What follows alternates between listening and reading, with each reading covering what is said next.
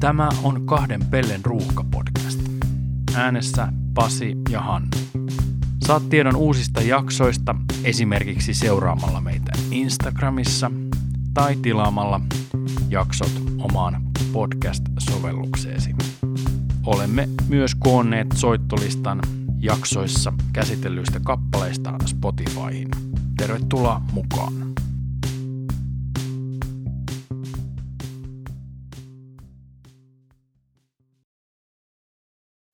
No niin, se on taas kahden pellen ruuhka-podcast, eli podcast tallennetun puheen ja rakennetun ympäristön ystäville. Ja olemme kerääntyneet taas tänne sateiseen Keski-Suomeen ja nyt voidaan todeta, että vuosi takana tätä podcastia. Kyllä. Siihen ollaan saavuttu, mistä ollaan lähdetty, eli katsomme täältä studiorakennuksen ikkunasta pihalle, niin harmaalta näyttää pihalla vettä vihmoa ja kesä on loppumassa. Taisi olla vähän sama tunnelma ensimmäisen jakso tallenteen aikoihin.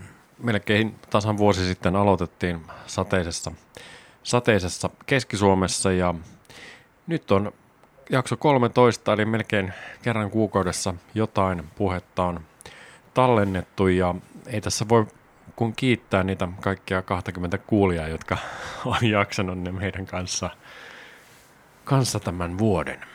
Joo, kiitoksia jokaiselle kuulijalle ja huoli pois. Podcast ei tule siirtymään syksyllä maksumuurin taakse, vaikka aiheesta on viime viikkoina uutisoitu, eli moni suosittu podcast sinne on siirtynyt, mutta kahden pelin ruuhka ei ole vielä muista suunnitelmaa.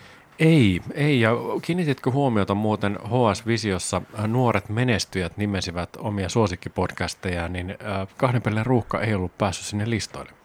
Kas kummaa. Mm, mitenköhän, no HS-visio ei varmaan järjestä keski-ikäiset menestyjät galluppeja tästäkään aiheesta. Ehkä se on enemmän sitten joku talouselämän tonttia sellainen, mutta kuinkahan me siellä pärjättäisiin, jos me ollaan katsottu statistiikkaa, niin Mä luulen, että kahden pelin ruuhka ei ole nuorten menestyjien podcasti, vaan ehkä vähän vanhempien menestyjien. Kyllä. Kuuntele kahden pelin ruuhkaa ja menesty omissa valinnoissa. Kyllä, mutta ehkä vähän tämmöisellä perinteisellä meiningillä mennään, eli kesä, kesä on ohi, niin summataan hieman, mitä kesällä tapahtui ja mitkä olivat hienoimmat kesämuistot allekirjoittaneille Sinänsä on ollut erikoinen koronakesä edelleen. Ja ei välttämättä niin kuin ulkomaiset esiintyjät ei ole hallinnut suomalaista festarikesää ja muuta, mutta ehkä mulle jäi tästä kesästä erityisesti mieleen nyt sitten musiikkimaailman kohut näistä Punkstu, Sto ja mitä nämä oli nämä Instagram-tilit, missä häirinnästä kirjoitettiin. Ja sitten oli jopa tämmöisiä jotain rokotevastaisia muusikoita erotettiin bändeistä ja, ja muutenkin muusikoita erotettiin bändeistä asiattoman käytöksen takia. Eli tämä ehkä hallitsi nyt tätä kesää. Joo. Ehkä tämä todellakin rupeaa näkymään, todellakin tämä eri tool-liikkeet ja niiden vaikutus, että niin kuin konkreettisesti, että jos me muistellaan ehkä meidän nuoruuden bändejä ja varsinkin mitä nyt viime vuosina niistä on esimerkiksi tehty kirjoja tai aiemminkin, niin kyllähän sieltä kirjoista on saatu lukea melkoista käytöksestä ja nehän on silloin aikoinaan lähinnä nostaneet orkestereiden ja niiden jäsenten suosiota, mutta nykyään, nykyään enää se sikailu ei mene läpi ja hyvä homma se, että, että alkaa touhu vähän siistiytymään. Touhu alkaa siistiytymään.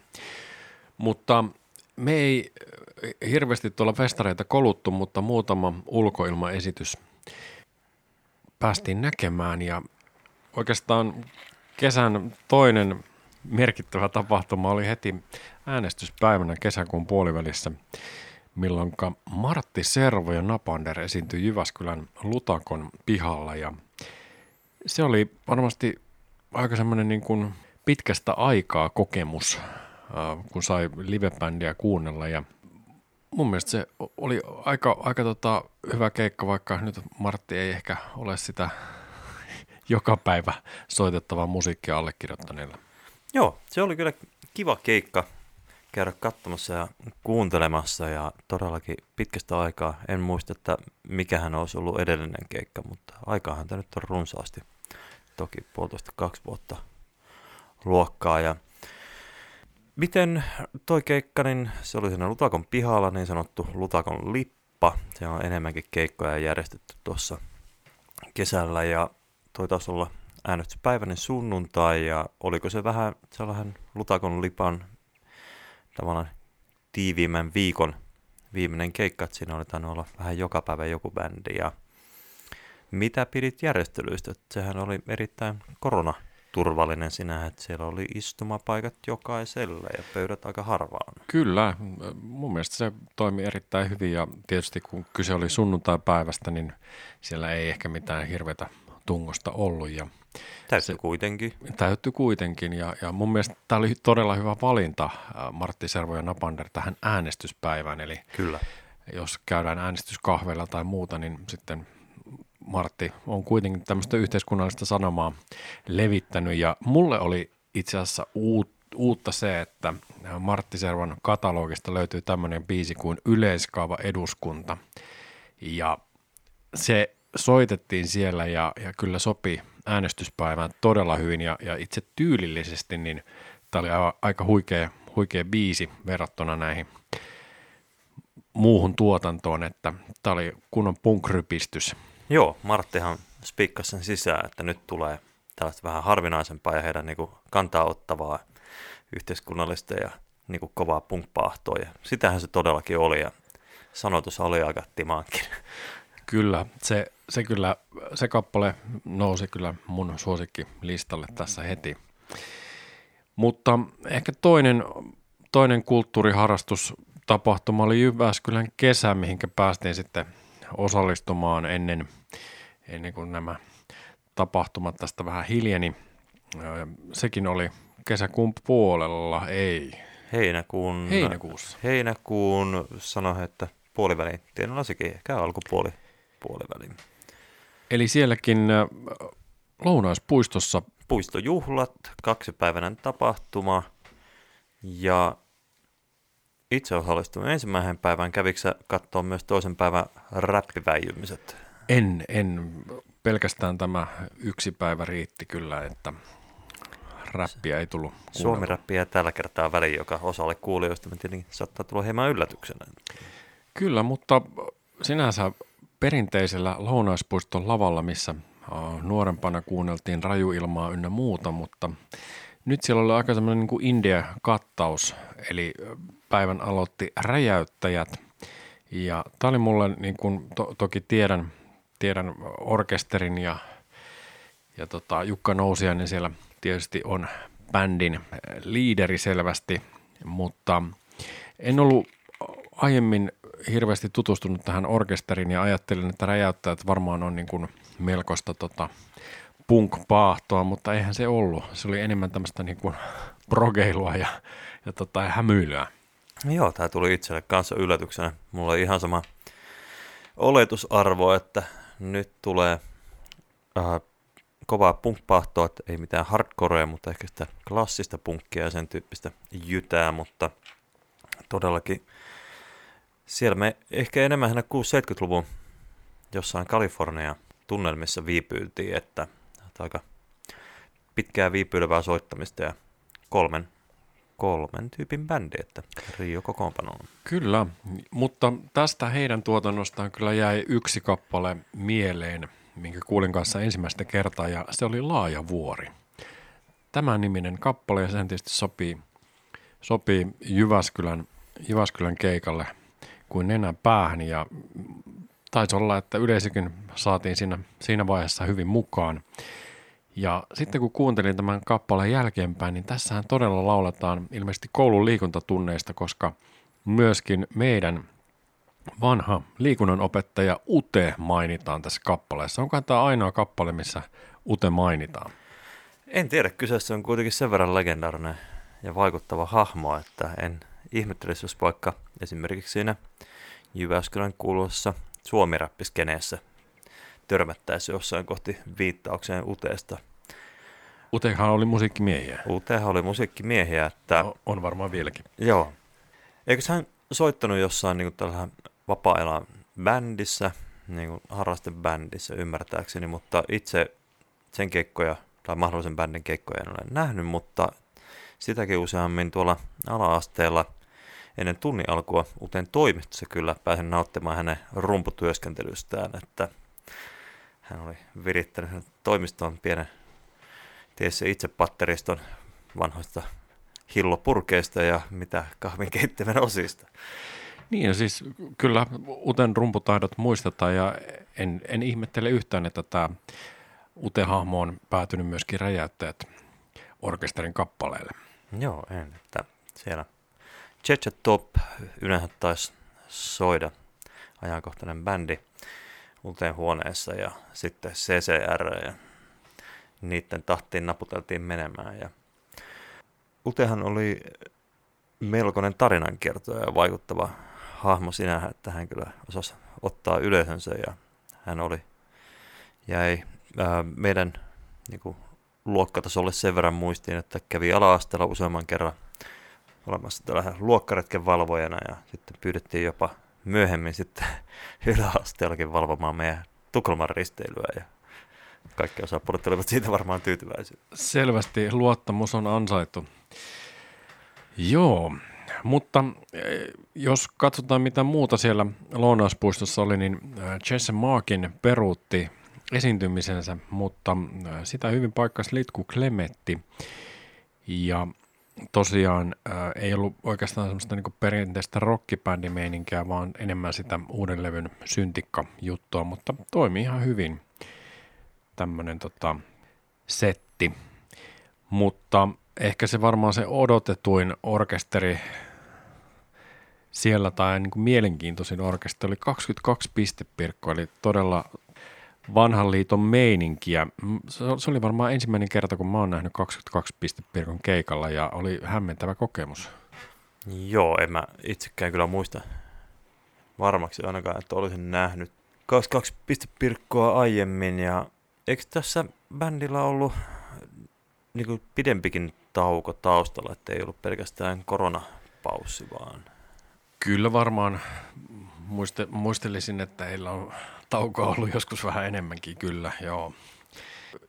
Itselle kyllä tulee mieleen paljonkin niin kuin 22 piste Pirko hittejä, mutta välttämättä tässä keikalla nyt niitä ei hirveästi soitettu, mutta oli siellä näitä jotain, jotain tuli.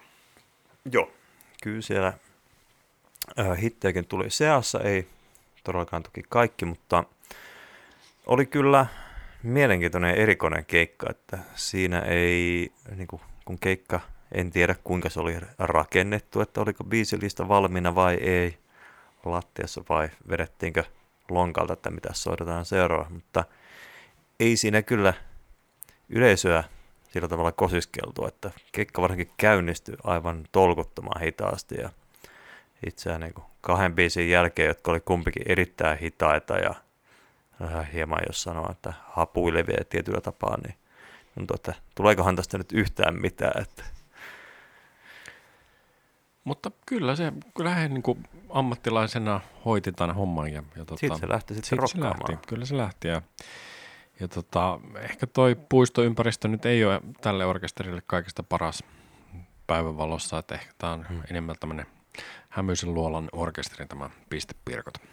Joo, mutta sitten kun ö, yleisö lämpeni ja bändi lämpeni siinä, niin kyllä orkesteri tuntui todellakin nauttivan soittamisesta ja siellä oli kommunikaatiota ja jutustelua yleisön kanssa enemmänkin. Ja, ja mikäs meillä oli sivuhuomio, että kyllä kaksi pistepirkkokin vielä itse roudaa. Että. kyllä. Täytyyhän sitä, sitä soittajan roudata.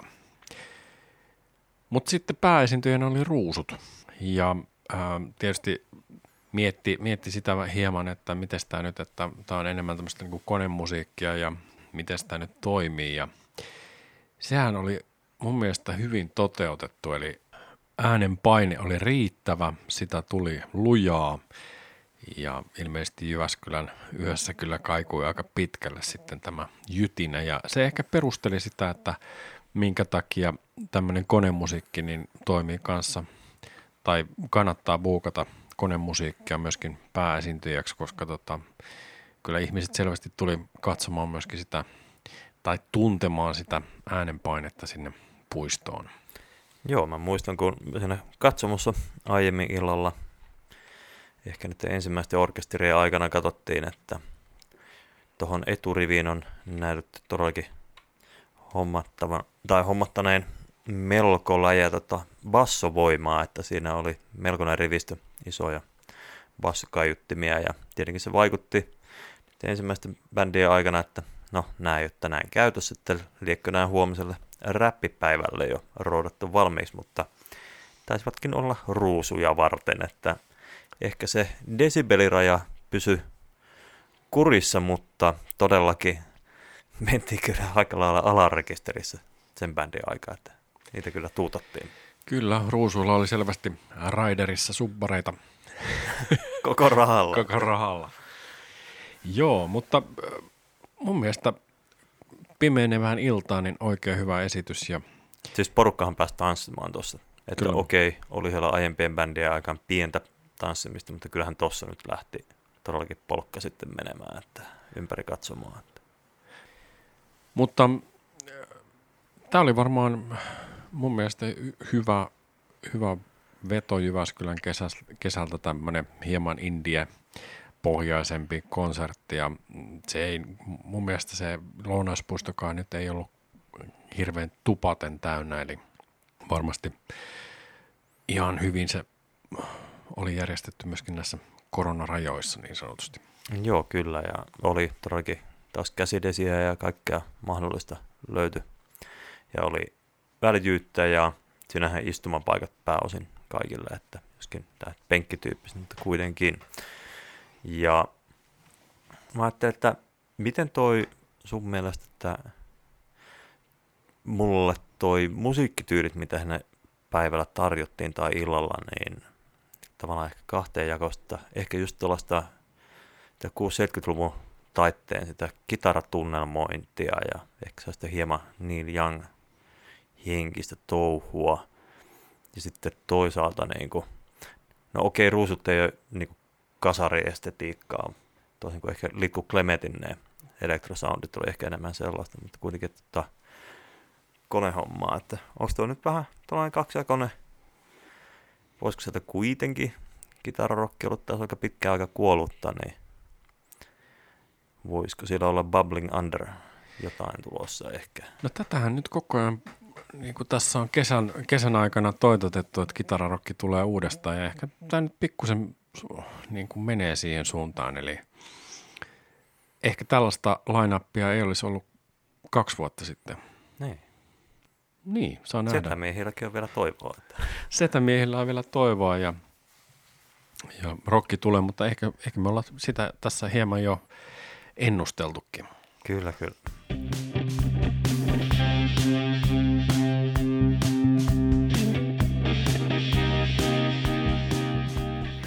Viime kesä aloitettiin muisteluilla siinä, että mitkä oli niin kuin kesähittejä. Ja ehkä tänäkin vuonna ollaan kuunneltu kappaleita sillä, sillä korvalla, mutta tämän vuoden lista meillä on muotoutunut enemmän siitä, ei ehkä niin kuin hittipotpurina, vaan enemmän sitä, että mitä on tässä tota, omassa soittimessa pyörinyt nimenomaan kesän korvilla – mitä sä oot paukuttanut menemään?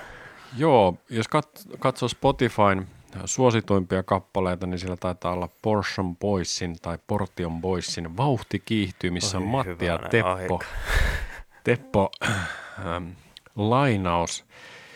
Se ei ole kyllä pyörinyt äh, omassa soittimessa, vaan itsellä toi kesämusiikki alkoi kyllä selvästi tuosta Pykärin levystä. Eli tuottaja Pykäri niin, niin teki kyllä oikein kesälevyn. Ja, ja sieltä esimerkiksi toi Ongelmia kappale on kyllä sellainen, että se oli semmoinen kesäkappale varmasti aika monelle – Tutustuitko sinä tähän? Uh, en valitettavasti tähän Pykärin levyyn. En, tu, uh, tutustunut tänä kesänä, että muistan, että Pykäri on tainnut nähdä tuolla Sidewaysissa joku vuosi sitten. Ja Kyllä. Se oli kyllä vakuuttava ja vaikuttava.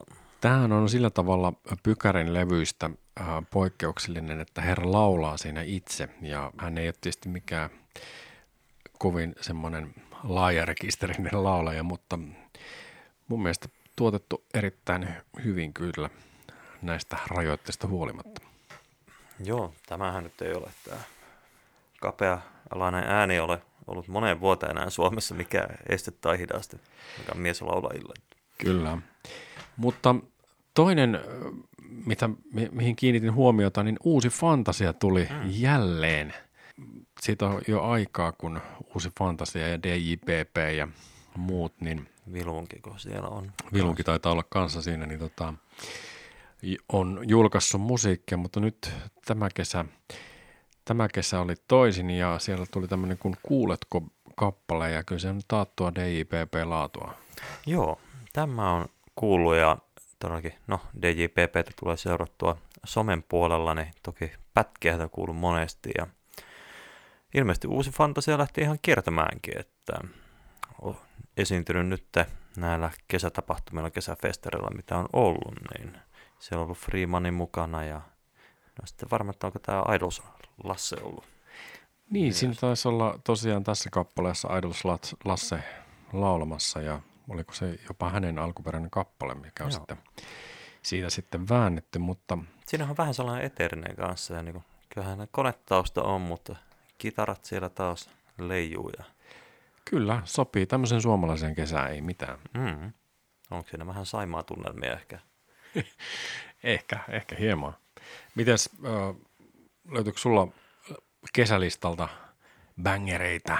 No itsehän olen kuullut lähinnä Spotify Classic Punk-listaa, mutta Ramon tahdissa mennään, mutta kyllä niin kuin, mitä nyt tullut havaittua, niin tässä ihan viime viikkoina, olisiko sitä reilu viikko, kun tämä julkaistiin, tämä JVGn liike on lääke, ja se on ilmeisesti aika hyvin nyt listojen kärkeen sitten noussutkin. Tässä kappaleessa on tietysti ilman muuta niin kuin kiinnittää huomiota se, että mikäs riffi sinne taustalle on ripattukaan, niin onko kuullut tämän biisin? Mä oon kuullut ja, ja tota, Tunnistitko? tunnistin kyllä riffin, mikä on samplätty sinne. Joo, eli siellä on tämä The Vervin käyttämä, tai Bittersweet Symphonissa käyttämä pätkä, joka on siis The Rolling Stonesin You Can't Always Get What You Wantin jostain sinfoniaorkesterin versiosta napattu sample. Ja sehän ei ole ollut aivan ilmainen sample ainakaan The Verville, että se kävi aika arvokkaaksi. Niin, miten se, miten se siinä niin kuin menikään? Joo, eli kun, siis tämä sample on tietenkin erittäin merkittävä osa sitä Bittersweet Symphony-kappaletta, siihen se käytännössä sävellys perustuu kokonaan, niin jotta se saatiin julkaistua silloin 90-luvulla, niin kappaleen tekijöiksi piti lisätä Jagger ja Richards, ja noi tekijäoikeustulot meni Rolling Stonesin levyyhtiölle. Sillä ehdolla saatiin julkaista, eli siitäpä sitten Ashcroftille tainnut pennin pyörällä tulla. Toki levy, millä tämä kappale oli, menestyi erittäin hyvin, ja tämä nyt taisi olla liidisinkku siltä levyltä, että ei se nyt niinku, sinähän tappioksi varmaan vervelle kääntynyt, mutta vuonna 19 nyt sitten Jagger ja Richards katsoivat, että jokohan tuolla tilillä olisi riittävästi fyrkkaa ja palauttivat kappaleen oikeudet sitten Ashcroftille, että niin kuin tästä eteenpäin tämän Bittersweet Symphony osalta rahat menee sitten Ashcroftille, mutta en tiedä, että kenelle tämä JVGn sample-maksu sitten menee. Niin, mä vähän ihmettelin tätä ratkaisua, koska niin kun, jos miettii JVGn aikaisempia kappaleita, niin he ovat nojanneet tähän melko tunnettuun sampleen tuossa Popcorni-kappaleessa. Mm. Ja nyt tuli sitten heti perään tämä, tämä tota, ää, tämä sample, niin, niin tota, vähän herääkö se kysymys, että onko tämä nyt sitten tulevaisuudessa vaan tämmöistä tiettyjen samplejen ympärille rakennettua settiä.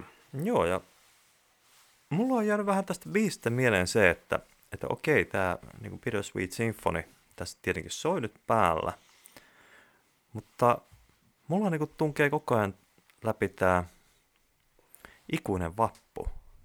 Siis niin kuin, joku siinä on mielestäni aivan niin kuin sama, että no siis ilmeisesti Eppu siellä nyt on kummankin biisin takana, että joka ne on tehnyt, että sävellykseen, että Joo, mä, vaan eri. Jotenkin mua, mulla on hieman allergia nousee siitä, siitä kappaleen nimestä Liike on lääke, että se vaikuttaa just tämmöiseltä liikutan kappaleelta.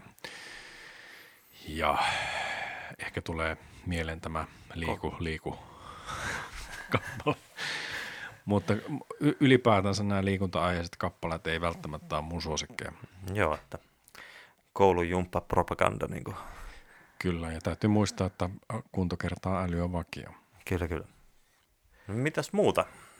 Joo, siis tietysti lehdistö kohusi, tai lehdistössä kohuttiin tästä kissaorkesterista ja tiikerirokista. Esimerkiksi Hesari, Hesari otsikoi, että Kissa on Suomen kuumin livebändi tällä hetkellä.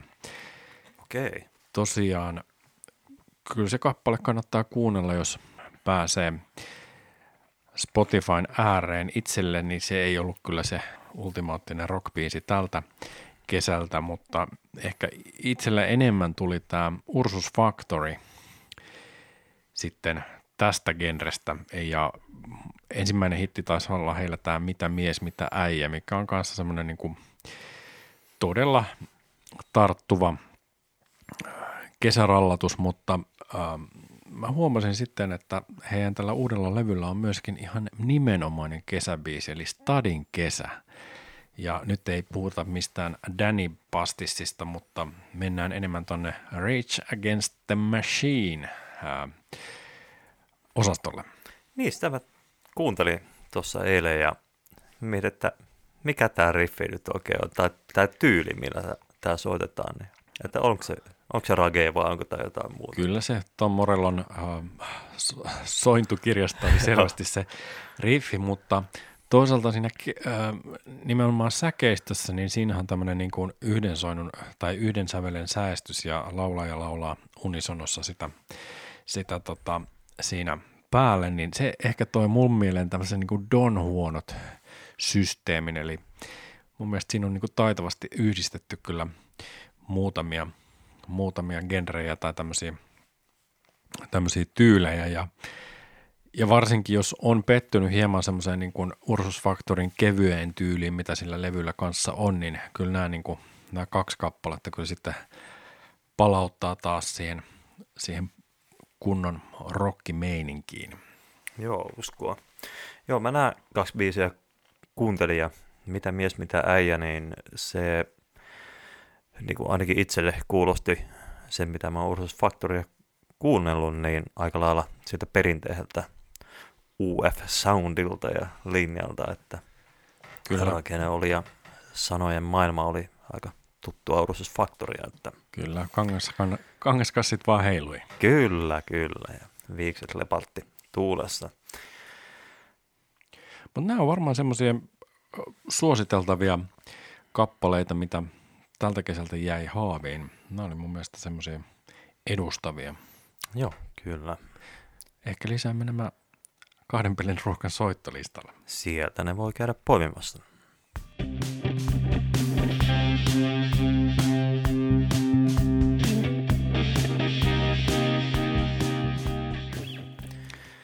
Ollaanko me luettu tai kuunneltu jotain kirjallisia tuotoksia? Joo, koska itse olen tallennetun puheen ystävä, niin, niin enemmän noissa kesäaskareiden taustalla soi äänikirjat ja sieltä mä oikeastaan nostasin kaksi erittäin hienoa teosta. Ensimmäinen on Jarkko Jokelaisen Smack kuolemantuomitun laulu. Eli kyseessä on tietyllä tapaa tämmöinen kulttuuriteko eli 80-luvulla vaikuttanut Smack-orkesteri, niin heidän tarina on nyt sitten vihdoin kirjoissa ja kansissa. Ja kuten nimestä voi päätellä, niin tämä tarina ei pääty hyvin, eli Smackin laulaja Claude kuoli sitten hyvin aikaisessa vaiheessa, mutta kirja avaa sitä, että hänellä oli synnynnäinen sydänvika ja, ja tämä oikeastaan se koko Smackin ura ja, ja se aika, niin oli taistelua sitten sen aikaa vastaan, eli elää piti täysillä ja, ja siihen varmaan siihen tavoitteeseen taisi hän oikeastaan päästäkin, että kyllä se melkoista, melkoista menoa oli, kun Suomi oli kierretty monta kertaa, niin sitten lähdettiin Los Angelesiin koittamaan onnea ja kyllähän tämä on semmoinen orkesteri, mikä on sitten vaikuttanut myöskin kansainvälisesti, että Guns N' Rosesit on nähty Smack-paidat päällä ja Nirvana on koveroinut Smackin kappaleita, mutta itse orkesteri sitten ei kuitenkaan sitä kansainvälistä läpimurtoa saanut. Niin, eli kyseessä taitaa olla näitä 80-luvun suomalaisia läheltä piti bändejä, että eikö sinne useampi orkesteri lähtenyt ihan, jos siis unohdetaan kaikki Euroopan kiertäjät niin pelkästään, niin ihan tuonne Losiin ja kokeilemaan, että Smackia ja oliko Havana Blackia ja sitten... Kyllä. Itse asiassa tässä kirjassa kuvataan tosi hyvin sitä, että siellä oli tämmöinen Suomi-talo sitten. Suomi-talo ja Smack taisi asua sitten vähän toisessa osoitteessa ja, ja jotenkin sitten taisi jäädä semmoinen kuva, että siinä toisessa Suomitalossa sitten käytiin vähän rauhoittumassa, kun siellä Smackin kämpillä oli niin kova meno.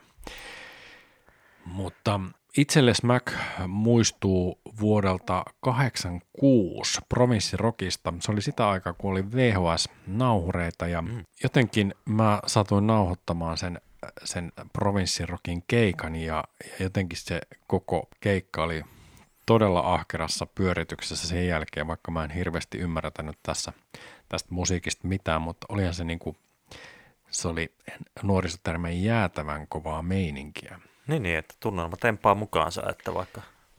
Kyllä, ja ehkä sitten vasta myöhemmin on sitten tajunnut, että se on varmasti vaikuttanut myöskin myöhempään musiikkimakuun se, se keikka, ja, ja huomasin tuossa, että se löytyy YouTubestakin nykyään se 86 provinssirokin keikka, niin kannattaa katsoa, että miten siellä mennään. Miltä se näyttää näin nyt aikuisen silmin katsottuna myöhemmin, että onko soittotaito todellakin kohillaan ja niin kuin tunnelman lisäksi. Kyllä se mun mielestä se on niin kuin aika semmoinen raaka soundi siinä, mutta, mutta siinä ei ole niin kuin mitään sillä tavalla ylimääräistä, että kaksi kitaraa, bassot ja rummut ja muut, niin kyllä toimii. Ja kirjasta kävi ilmi, että se ei ollut todellakaan mitenkään tota, kaikki, kaikista parhaimmassa kondiksessa laulaja ainakaan, että päiväkeikka ja edellinen ilta oli mennyt pitkäksi, niin, niin tota, hieman, hieman heikossa hapeessa, mutta siitä videolta tätä ei huomaa ollenkaan. Joo, pari lihapiirakkaa taka backstagella naamaa ja ei kun mikin varten. Joo, mutta toinen, toinen mitä, mitä tuli tuossa kesällä kuunneltua, oli Tommi Saarelaisen Pave Maijasen Elämän nälkäkirja ja jotenkin voisi kuvitella, että tässä on jotenkin täysin eri eri asiasta tässä kyse, mutta itse asiassa tämä Smack ja Pave, niin heidänkin tiet ovat kohdanneet.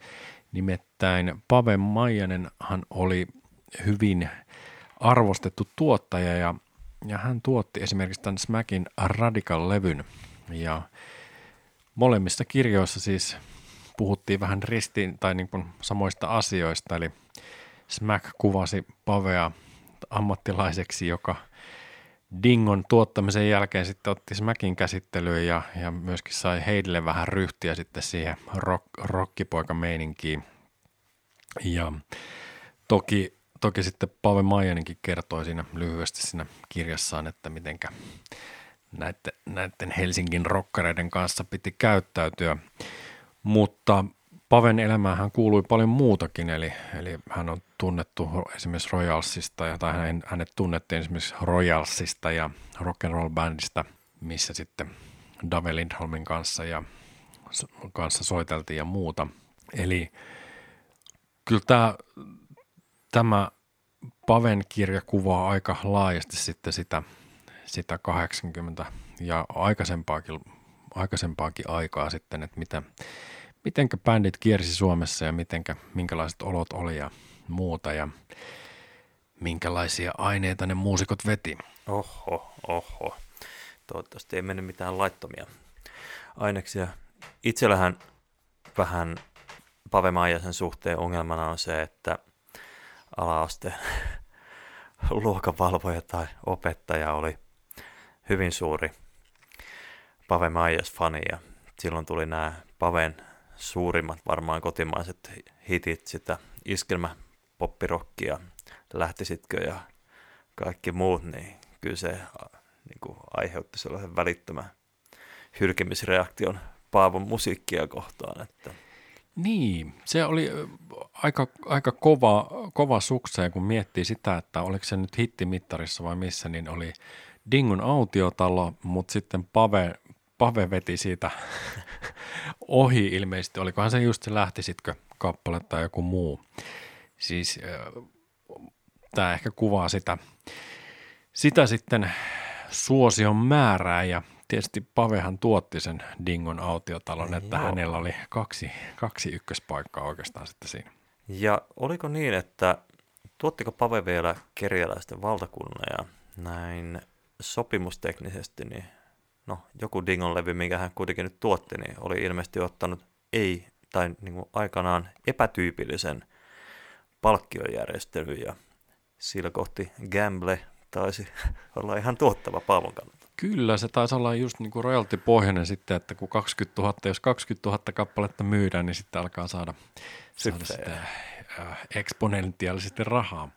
Joo, näin se Pave siinä kuvasi ja, ja sanoi, että kesämökki sitten hankittiin niillä rahoilla. Onnea vaan. Mutta ehkä semmoinen äh, pieni huomio tuosta kirjasta, että siinä useasti toistellaan sitä, että vaikka Pavella oli vähän tämmöinen kovan miehen ja tämmöinen niin kuin tiukan miehen maine, niin sitä toistellaan niin kuin koko ajan, että se ei pitänyt paikkansa, että Pave oli hyvä mies ynnä muuta, mutta noin niin kuin kuulijalle kyllä alkaa piirtyä sellainen kuva, että kyllä Pave on ollut varmaan aika hankala jätkä. Okei, niin että jos sata tyyppiä sanoo, että on se kyllä vaativa ja ikävä tyyppi ja jos kirjailija joutuu sitten koko ajan sanoa, että ei ole, ei ole. Niin, niin tai siis äh, ilmeisesti kirjan haastatellut äh, ihmiset sanovat, että hän oli sydämellinen mies ynnä muuta, mutta sitten kuitenkin tämmöisiä pieniä, pieniä viittauksia sieltä tulee koko ajan ja no, ehkä no, kirja, vähän esimerkkiä. kirjaan olisi pitänyt sitten ottaa joku muu haast- haastattelu, mikä olisi sanonut sitten, että mitenkä asia meni. Mutta ilmeisesti yksi esimerkki taisi olla siitä, että, että Pave oli kulma torjunut Maija Vilkkumaan pyynnön tulla tuottajaksi ja tästä on sitten jouduttu ihan niin kuin julkisesti pyytämään anteeksi ilmeisesti siinä Vain elämää ohjelmassa, mutta... Okei, okay, mutta... Niin, tuosta hänen maineestaan, niin täytyy sanoa, että Uh, ainakin nyt tässä viimeisenä vuosina ainakin on sellainen mielikuva jäänyt, että Paavohan on ollut Suomen musiikin herrasmies ja niin kuin todella niin kuin mukava kaveri, ainakin näin vanhempiten sitten. Kyllä, joo. Että ehkä se kiivaimmat vuodet ja kova kiire, kova paine saattaa hieman nostaa. Mutta hän on ollut aina, aina ammattilainen ja tehnyt työnsä kunnolla ja siellä esimerkiksi hyvin kuvataan sitä, että jos hän on laulanut kaikki Frederikin, eli Reetun biisien taustat Chingis Khanista lähtien, okay. niin tota, kyllä siellä on, on sitten hänenkin ääntä tallennettu aika monelle levylle. Itse vuorostani äh, luin kanssa kesällä hieman kirjaa ja nyt oli sähkökirjana kylläkin, mutta kuitenkin luettuna, että ei kuunneltuna, niin kävin läpi tämän Quentin Tarantinon elokuvaohjaajan Once Upon a Time in Hollywoodin. Ja hän teki ensin aiheesta elokuvan. Ja nyt sitten tänä vuonna, tänä hieman yllättäen, siitä putkahti kirjaversio ja kyseessä nyt ei suinkaan ole pelkästään elokuvan käsikirjoitus sitten painetussa muodossa, vaan tavallaan laajennettu, että tarinahan siinä on sama ja samoja niin kuin tavallaan tilanteita tai sitten muutettuja niitä ja hahmot ja muuta, mutta ää, osittain varmaan kertoo se, että ää, on aika pitkä, on reilusti yli kaksi tuntia, mutta mä luulen, että elokuvan käsikirjoitus lienee luokkaa maksimissaan 200 sivua, ja tämä kirja on 500 sivuinen, niin kyllä siinä on laajennettu aika tavalla sitä. Ja mitä ne on laajennettu, niin totta kai ehkä mukana on sellaisia pätkiä, niin kuin mitä elokuvasta on jätetty pois, ja sitten on laajennettuja, ja niin kuin ehkä osa tilanteesta venyy pidempään, ja taustatetaan, ja se ennen kaikkea, että kun, kuten nimikin sanoo, että Once Upon a Time in Hollywood, niin täällä elokuvan maailmassa liikutaan. Ja menneillä vuosikymmenillä, niin leffassahan oli jo itsessään hieman viittauksia ihan olemassa olleisiin niin kuin elokuva tähtiin ja heidän elämäänsä ja mahdollisiin vikoihinsa, niin tässä niitä on sitten vielä enemmän, että, että jos niin kuin tuosta hassun hauskaa kepeää juorijuttua haluaa lukea, niin näitä tässä kanssa riittää, mutta ylipäätään sanottuna tämä kirja, niin voin suositella sinähän, että tämä oli erittäin hyvä tällainen kesäkirja, että sopii mainiosti auringossa luettavaksi, että erittäin sujuva tarinankerronta ja dialogi nyt on kanssa vahvaa, että Tarantino on tunnettu elokuvissakin, että hän on erinomainen tarinankertoja ja se dialogi siellä on erittäin hyvää, että ei tämä nyt mikään taidekirja ole, mutta sujuva Pulp Fiction-kirja. Eli viihdyttävää, viihdyttävää kirjallisuutta ja sopii varmaan nytkin syksyyn tähän näin, että kyllä se tässäkin menee varmasti. Kyllä, ja kirja oli erittäin halpa. Applen kaupassa oliko alle kolme euroa sähköisessä muodossa ja kyllä siinä sai kolmella eurolle vastinetta todellakin.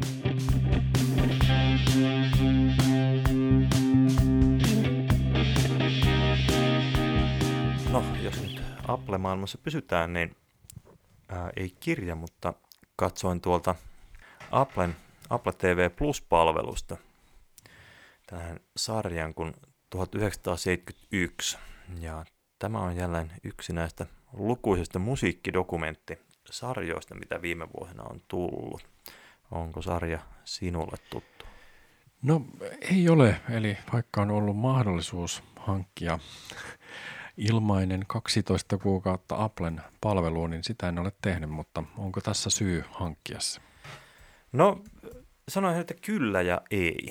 Eli jos, jos ei ole tullut katsottua näitä, äh, varsinkin tuon 70-luvun vaihteen äh, orkestereita ja nimenomaan angloamerikkalaista musiikkiskeneä niin koskevia dokumentteja tai siihen perehdyttyä erityisesti, niin sitten suosittelen kyllä lämpimästi, että tässä sen skenen saa kerralla kätevästi haltuun. Kahdeksan jaksoa, noin tunnin jaksoja taisi olla jokainen.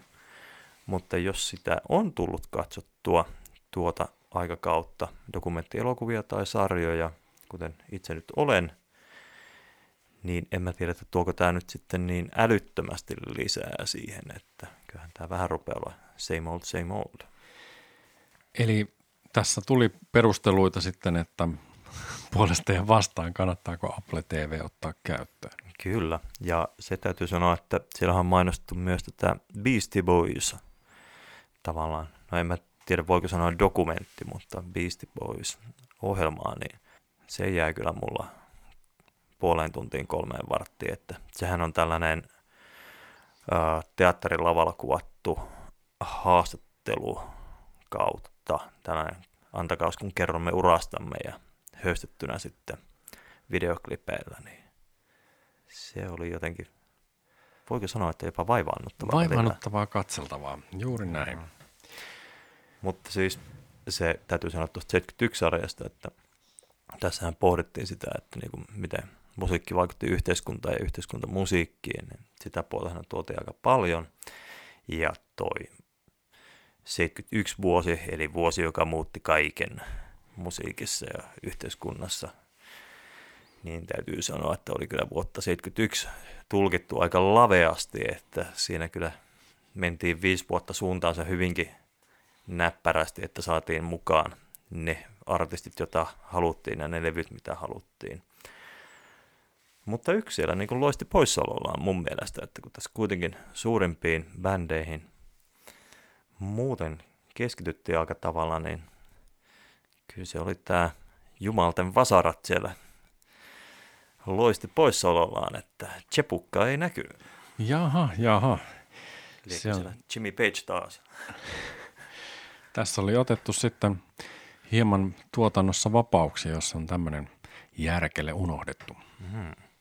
Mutta olisiko tässä niin kuin kesäpaketissa, voimme siirtyä kohta syysaiheisiin. Kyllä, kyllä. Täällä studion ulkopuolella alkaa sade loppumaan. Ja... Toivottavasti tästä, tästä jäi jotain semmoisia asioita niin kuin haaviin, mitä voi sitten tässä syksyn aikana pyöritellä. Kyllä. Ei muuta kuin tervetuloa mukaan seuraavalle kahden pelin ruuhkavuodelle. Ja... Eli ruuhkavuodet jatkuu. Ruuhkavuodet jatkuu.